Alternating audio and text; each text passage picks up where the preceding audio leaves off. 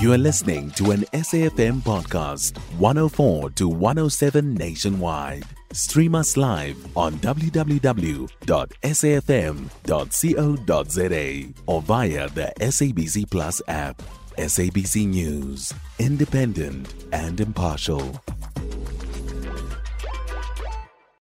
Those sitting around that table, uh, Sakina, want to make sure that any action that the global body takes is one that will confirm their long-standing interest in the Middle East and as well as in global politics.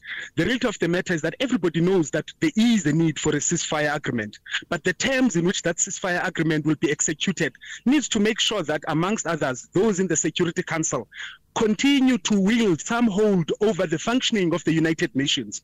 You would have uh, uh, read and seen in the last uh, couple of weeks how various United Nations systems organizations responsible for human rights, responsible for food uh, security, for humanitarian uh, and, and, and, displacement, as well as um, refugees, have called upon the global body to take the necessary urgent actions. But their calls have fallen into deaf ears, as, of course, the members of the Security Council will continue to look at this particular international global body as just simply another platform through which to extend their narrow interests. So, what is the way forward then in that regard? Because it does once again dredge up those conversations about what should happen, the sort of reforms that perhaps the United Nations Security Council in particular needs to undergo. I agree with the idea of reforming the decision making structures of the United Nations.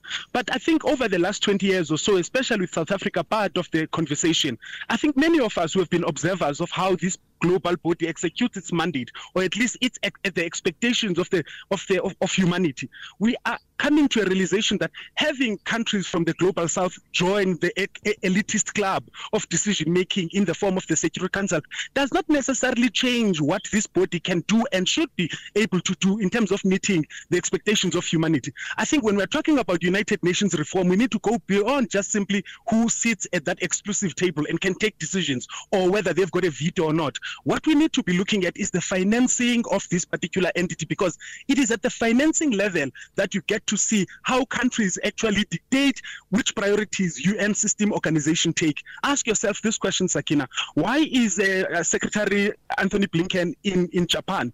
The easy answer is that that's the G7. But if we look at uh, South Africa and, and also voices from elsewhere, uh, it, it, it, seems almost um, ludicrous when you to people talk about this conflict, this war, as if it is something that started on the 7th of uh, October.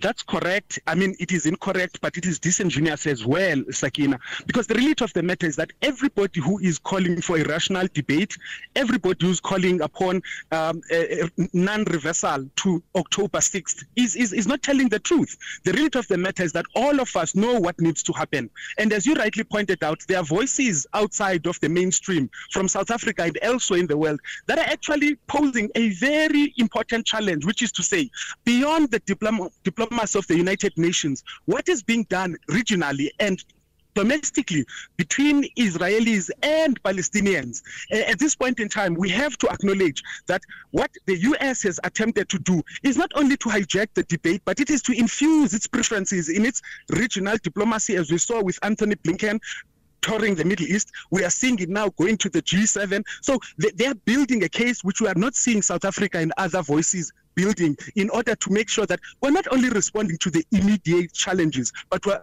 also working to address the causes, systemic and otherwise, that have led to this madness and bloodshed we've seen. So, speaking of South Africa, uh, South Africa has recalled its uh, diplomat, uh, its diplomats from uh, Tel Aviv, and this is also, you know, um, uh, uh, there has been mixed reaction to it, should I say, even here at home. What do you make of that, Kwezi?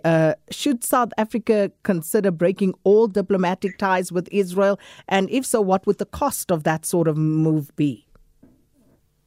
Two things, Sakina. Um, I listened to the debate in Parliament yesterday, and I was alarmed by how much people, who are our representatives, do not even read uh, where they need to be reading in order to have an understanding of what is going on. Two things have occurred that have almost alarmed the South African bureaucracy, so to speak. Two, number one, sorry, is the fact that South Africa is complaining that the Israeli government is pushing down the repatriation of South Africans that are stuck in the madness of war that is taking place.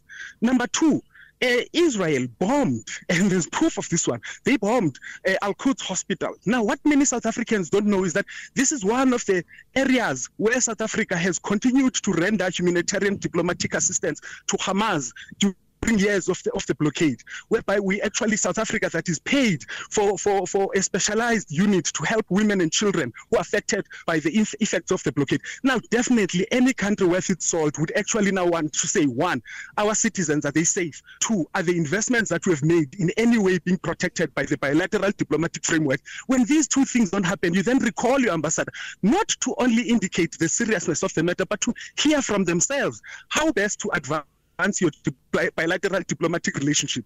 Kwezi Mngqibisa is a research fellow at the Center for African Diplomacy and Leadership at the University of Johannesburg. And uh, he was just giving us uh, some analysis on what is currently happening in the Middle East. You can find SAFM Current Affairs on 104 to 107 nationwide. Our podcasts are available for download on all our digital platforms. SAFM, leading the conversation.